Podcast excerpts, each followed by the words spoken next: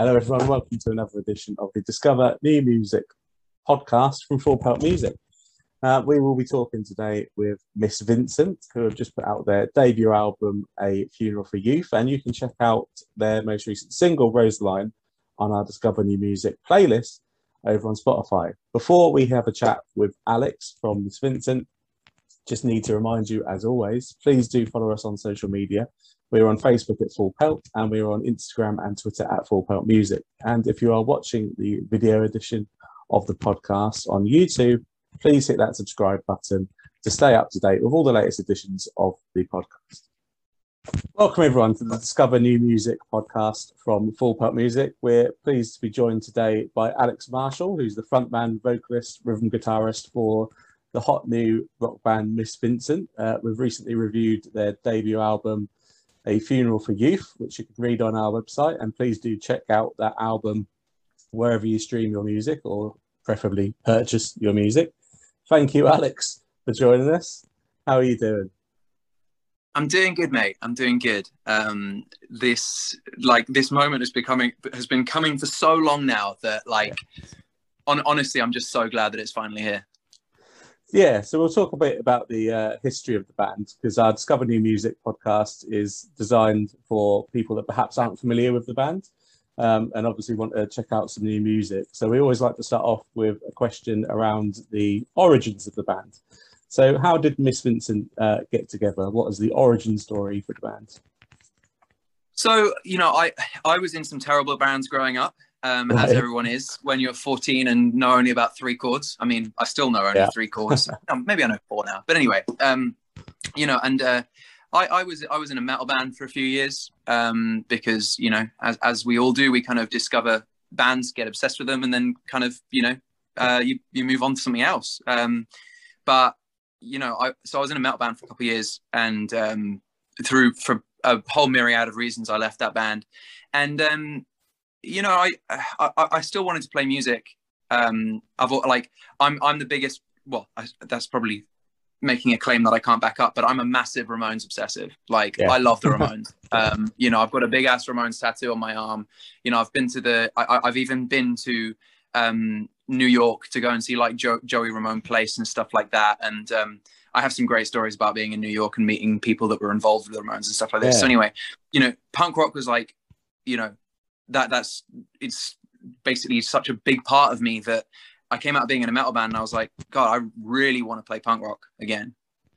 Um, and the trouble was is that you know th- this was this was in like 2011 when right. um, you know pop punk was huge. You know, pop yes. punk was really starting to to kind of like dominate the rock and roll airwaves at the time, and I've got nothing against it. It's just I don't particularly connect with playing that kind of that kind of like um, that style of, of rock and roll, you know.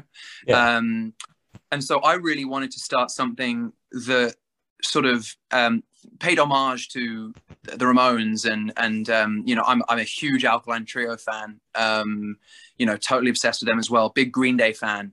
Um, I, w- I wanted that kind of classic element of punk rock to take take the center stage again. You know, um, fast, sad songs. You know, um, I, I, love Bad Religion, so I wanted harmonies and stuff like this. So, so I was I was trying to like percolate exactly what I was trying to do. Um, put a bunch of feelers out, and basically nothing happened for ages. Um, you know, I spent like a year trying to start this band, and then eventually through some uh, band forming website, I met Laurie, who's our guitarist, um, yes. he was studying at the ACM in Guildford. Um, and this is when I was still living down in Hampshire. Um, we got together, you know, we bonded over like Alkaline Trio, NOFX, um, you know, the Misfits, like all these bands that, that just, you know, had dominated us growing up and, and that we loved. And we really hit it off. Um, and so, you know, we, we started looking for a drummer. Um, that took, again took ages. Drummers are like unicorn shit, man. Like they just do not exist. Like yeah. everyone wants to play guitar. You know, it's so difficult yeah. to learn the drums because they're so loud. Anyway, we eventually found Jack. He was also at the ACM, and Laurie kind of you know got in contact with him. Um, and I I had this friend called Daisy who uh, you know we'd talked about doing something together for ages. Um, and our kind of big point of contact between each other was like My Chemical Romance because you know um, they're still they're still one of the greatest bands ever as well. Yeah. So that was kind of that to start with, and you know we uh, we used to practice in my living room of my apartment. Um, with and like at this stage, Laurie didn't even have a guitar amp. He was playing through this like Line Six pedal board that I'd hooked up this um, stage active stage monitor so that he could hear himself play, and it was like super Toy Town. Um, but you know, through through some of the contacts I'd had, um, you know, I, I, we we we got our first tour. It was like a proper toilet tour. Um, yeah. as, as a side note, I actually met my future wife on that tour, so it was like significant oh, for a number of reasons. Amazing, yeah, um, yeah, man. And um, so you know, we, we we agreed to do that, and then two weeks beforehand, Daisy decided that she didn't really fancy kind of committing to a rock and roll band, um, and decided to leave. So that kind of left us in a bad position. I played bass for about six months. Um, so we carried on as a three piece. Uh, it was fine, but it, it didn't really take, it didn't really give us the opportunity to do what we wanted with the music. Right. So we eventually um, put out the call for a bass player. And then in early 2013, Owen joined, and that's basically the first sort of iteration of Miss Vincent when we when we released our first EP, Creepy. Um, obviously, you know, since then it's changed a lot. Um, you know we've uh, we've developed our music and our personalities and in some cases our musicianship. I can't really say that i'm much of a musician really but um you know the other guys definitely have. Uh, jack obviously you know jack left the band a few years back um, and uh, we got nate our current drummer to to, to, to join us um, which i sort of stole him from another band um, but you know um, yeah that was that was fun. Um, and yeah, so that that's kind of us, man. We've been we've been touring and, and recording and writing music ever since. Yeah, so it's been a yeah a longish road for you guys to get to where you are, but obviously you're at a point now where you can put out uh, what we consider you know a stunning record um, that's come out. That's you funny you say. You preceded that with a number of singles. Uh, we picked up on a couple of them and included them in our Discover New Music playlist over on Spotify. One of which uh, was your most recent single, Rosaline. Just wanted to ask you uh, about that track um, and just, you know, again, how did that track uh, come about? What, what's the meaning behind the track? Because we've really enjoyed Rosaline. Rosaline's a, it's a funny one. Um, lyrically, it sort of came about from me um, sit, sitting around reading this big, thick book of Shakespeare's works that I've got um, you know, like everybody, I studied them in school and wasn't really paying attention because that's kind of what you do in school. Um, I really wish that I had though, because like, you know, sort of in the years since I've connected with a lot of a lot of the plays and a lot of the kind of themes and stuff like that. And um, I just occasionally I'll just sit down and just open it at, at a play and just like read a few scenes and just kind of like you know use that to kind of spark my imagination a little bit. And the, and the one that I opened it up to was Romeo and Juliet. Now, Rosaline is a character in Ro- Romeo and Juliet, but she never you never see her and you never hear from her. Um, she is kind of Romeo's initial love interest, um, and he and she is in, a, in an indirect way the reason that he meets Juliet because he wants to go to this party to basically try and get on Rosaline. Ends up meeting Juliet, and we all know the rest of the story. So, yeah. um, but I was fascinated by kind of the the symbolism of her you know she she symbolizes romeo's loss of, of innocence you know that kind of like naive um you know sort of flower of love that you have when you're yeah. when you're young um where everything's really uncomplicated. You're just like you see somebody and like all of a sudden like your your entire essence just kind of crumbles and you're like how am i ever going to live knowing that this person is in the world? Do you know what i mean? Like yes. when when we when you're young you're, you're kind of untainted by the the slings of arrows of outrageous fortune. You know what i mean? Like you're you're so pure and Rosaline for me always um, signified the kind of transition from being this pure, naive young person to the Romeo that we see at the end of the play. And it kind of just got me thinking about my own life, you know, how I had changed as I grew up. And it was it was making me think of all these, you know, girls that I was obsessed with and I was like 12, you know. Um, just that kind of young love thing and, and that kind of got me thinking about the wider picture and, and, and how we kind of all grow up and as you go through the as you go through life like shit just happens man and and all of a sudden you're like god i'm i, I kind of miss the kid i used to be because i yeah. used to be pure and innocent and naive and and you know this kind of lovely thing and you know um and hey presto, there was the song. Um, you know, it, it all sort of just came out. It was great. I mean, it's, it's like the dream lyric writing process. Um, now, bizarrely, as a side note, that song I originally recorded double the speed that, that you hear on the album. I, I, wrote it as a super fast punk track. I was listening to a lot of Against Me, and I was like, yeah. you know, let's let's really ramp this up. Um, and we discarded it because it was crap. Um, but then one day, Laurie sent me a demo that he'd made of it, where he'd slowed it all down, and that's where you get that kind of like fo- like like that that that toe tapping, head nodding feeling of almost yeah. like pseudo country almost that you get in the verse. Uh, and then you have this kind of like big chorus that reminded me of like the Gaslight anthem all of a sudden. Do you know what I mean? And he just yeah, basically, definitely. you know, kind of changed the song, even though all he'd done is slowed it down and re-recorded the guitars and, and the drums. So, um, so yeah, then, that was it.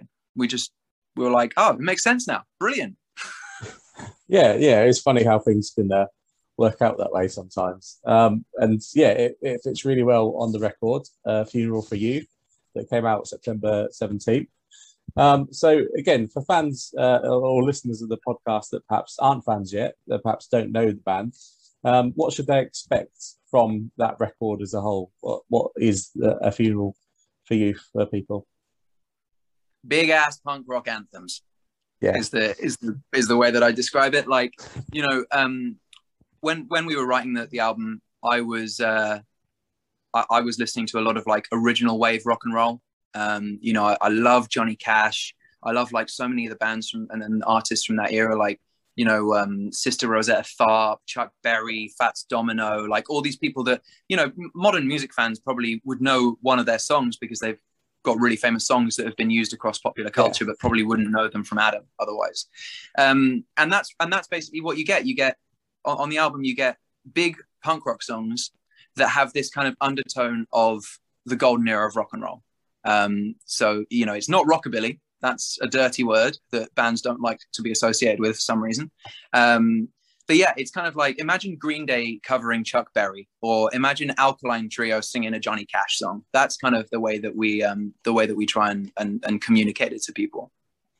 Yeah, um, and you know, it's all wrapped up in this fantastic uh, package that works really, really well, including I want to touch on the artwork. So the melancholy theatre artwork that you have on the record, and uh, for fans that were pre-ordering the uh, album from your website, uh, certain packages included things like uh, Miss Vincent branded popcorn, for example.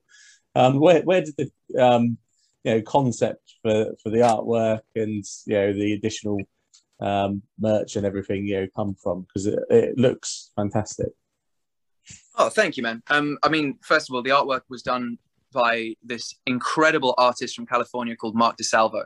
Now, every punk rock fan will probably have seen his artwork on an album at some point. They just might not know his name. Yeah. Um, but we'll come back to him in a minute. The um, the the whole idea of using a movie theater came from, you know, those kind of um, old movies you know, like uh, American Graffiti and Rebel Rebel Without a Cause and and The Outsiders and all these kind of like classic '50s greaser flicks, basically. Um, you know, even in Grease they go to a drive-in movie. You know, um. So like going to the movies is a big part of my upbringing. Um, it's sort of that one of those sort of constant themes in in growing up that has been there since since 1952 or whatever it is when you know they became really popular. And well I mean they've been popular for years before that but you know they became sort of a, a part of teenage culture um, it, like really really much in, in, in the 50s and and that's kind of where we got the idea from. We were just like you know it's in all these great movies that we love. It's in so many of the things that we're that that that have percolated into our, our kind of um, influences for this album. And it kind of worked because you know the whole idea of the album is that it's like you know saying goodbye to your youth you know? And there are so many movies about coming of age you know? Um, and so we just kind of went with it you know? The popcorn the artwork you know we we loved the idea of the melancholy theater because it relates to the title. In, in the title track um, a funeral for youth um, the last line of the chorus is a melancholy funeral for youth um, and so we were like cool it's the melancholy theater great and then we were like, right, okay, cool. So we know we want a a movie theater frontage. Um, you know, who could we get? Like, we didn't want to have that kind of real modern feel to it. We wanted that kind of like classic, timeless, yeah. like clearly been been worked on with love. And we were looking at, at albums that we loved, and there's this amazing band on Fat Wreck Chords called um, the Bomb Pops, and they released this album called Death in Venice Beach. Um, and the artwork for it is fantastic. I mean, it's a great album in general. I love the Bomb Pops, but the artwork in particular had always stuck out to me. Whenever right. it came up on Spotify, I was like, that is fantastic artwork. So we looked into it, and turns out it was this guy, Mark DeSalvo, who has done, I mean, his his like portfolio is like a who's who of Southern California rock and roll. Like he's done stuff for NOFX, he's done stuff for Pulley, he's stuff done for, for Lagwagon, he's done stuff for like Tony Sly. Like it was, I was amazed. I couldn't believe that I'd, I'd spent my whole life looking at this guy's artwork, yeah. and I only and I only just found out his name. Um, and so we contacted him on a bit of a whim, expecting him to be like, "Yeah, sure, that'll be twenty grand," you know, because he's he's this you know behemoth yeah. of alternative punk rock artwork.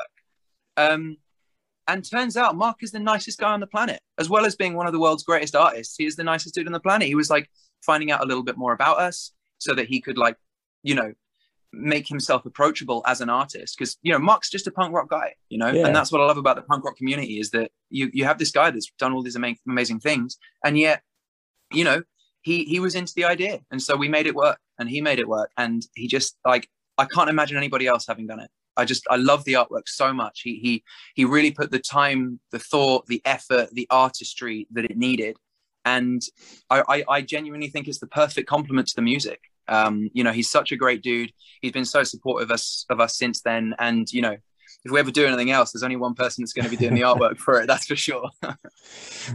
and yeah, uh, it's like you say, the the artwork sometimes can become almost as iconic as the music for, for certain albums, and you can tell both musically and you know with the artwork that surrounds it that a funeral for youth, you know, has had the time, care, and the love put into it, and it really does come across um, when you you see it and you listen to it. Obviously, you said the you know origins of the band date back to kind of 2012 ish. Um, so yeah, that's uh, yeah almost a decade ago, really. So how does it feel for you now when you look at um, the piece of art that you've created and you're putting out to the world? How does it feel to finally be putting uh, a full album out? Um, you yeah, how how does that sit for you? I mean, the the number one feeling is relief, to be honest. Um, you know, considering we've been a band, like our first show was 4th of May 2012. So next yeah. year it'll be 10 years. Now, we've only done three EPs and an album in that time, which is not a lot for 10 years. Um, and, and there's, I mean, there's obviously millions of reasons for that. Many of them financial, like we always try to be DIY as possible, but yeah. that comes with some serious cost implications. Um, releasing music is really expensive. Touring is really expensive. Recording is really expensive. And so you know, we it's been a bit of a fight to be honest to get to this point doing it the way we've done it.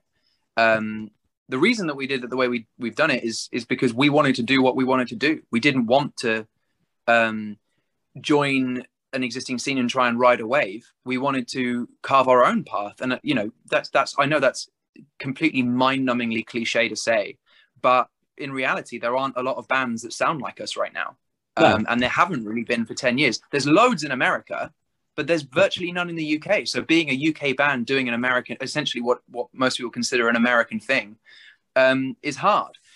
So to get to the point that we found great people to work with, we're working with Silent Cult, um, who are releasing the album, and they are absolutely fantastic. They get us, you know. We we wanted to to um, to connect with with people that get us and understand what we want to do. Um, I won't I won't you know bore you with the stories of other labels, like huge labels that we've had conversations with that that you know just said things that made my skin crawl. Um, yeah. You know, things like we don't sign bands, we sign influencers that make music.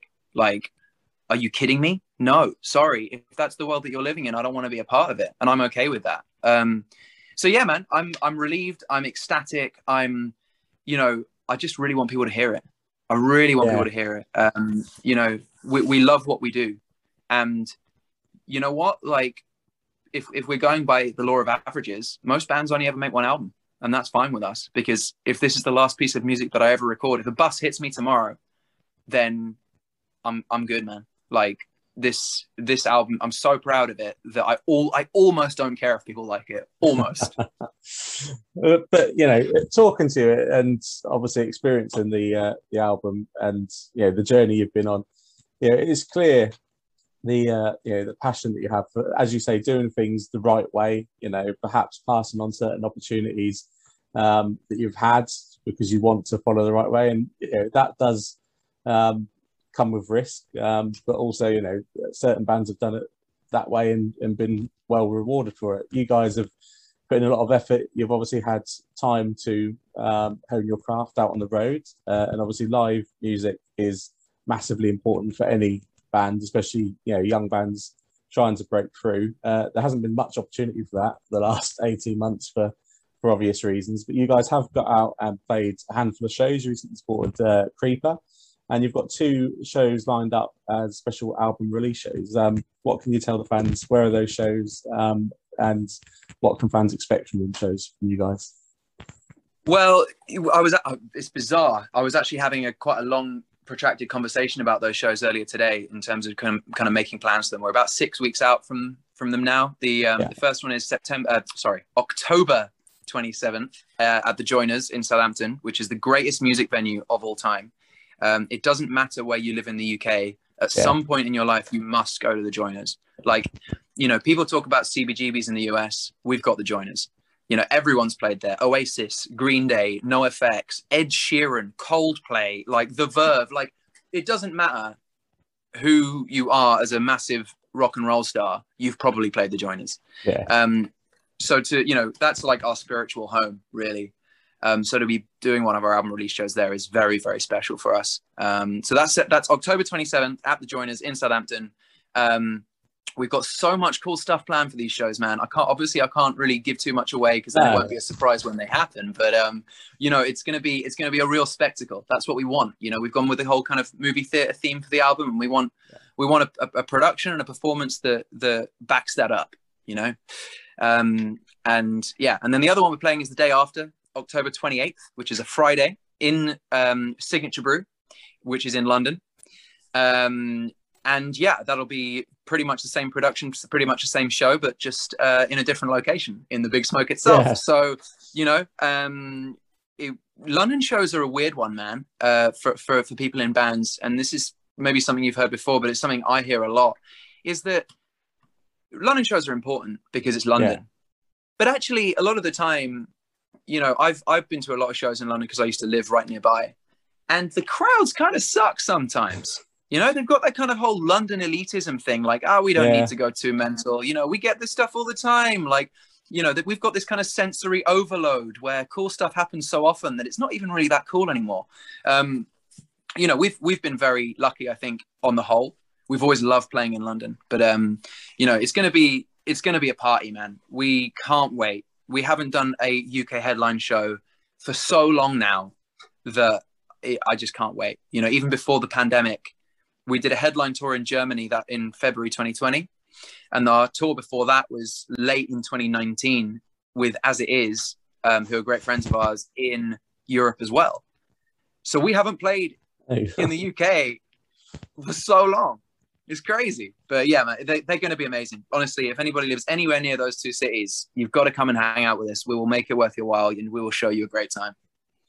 Yeah, I fully encourage anyone to pop along to them shows. Uh, they you know, are set to be something very special. You know, um, and after those two shows, I assume there'll be more tour plans to come. Uh, you probably can't tell exactly where and when, but you know, fans should hopefully expect to see you on the road. I'm guessing.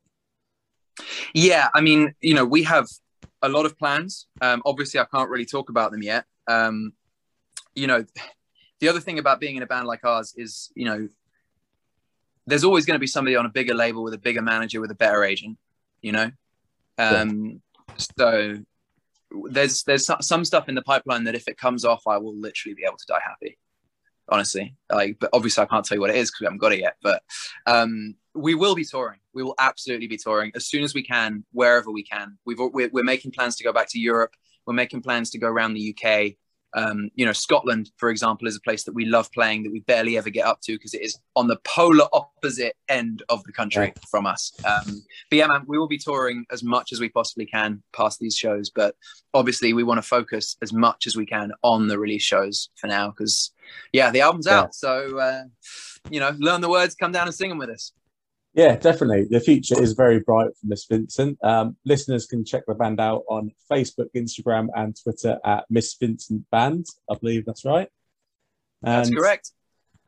Yeah, um, yeah. Fans definitely check out this band. Get out on the roads. Um, Alex, thank you very much for joining us. Is there anything else you'd like uh, to say to, to the listeners today?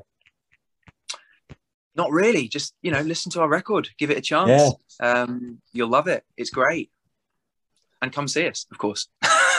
yeah, definitely. No, thank you very much, Alex. Um, thank you for uh, joining us, and thank you everyone for tuning in to the Discover New Music podcast from Full Pelt Music. There we have it, another episode of the Discover New Music podcast in the books. Uh, great having the chat with Miss Vincent. A reminder you can check out their single Rosaline on our Discover New Music playlist over on Spotify. And you can check the band out on their social media channels at Miss Vincent Band.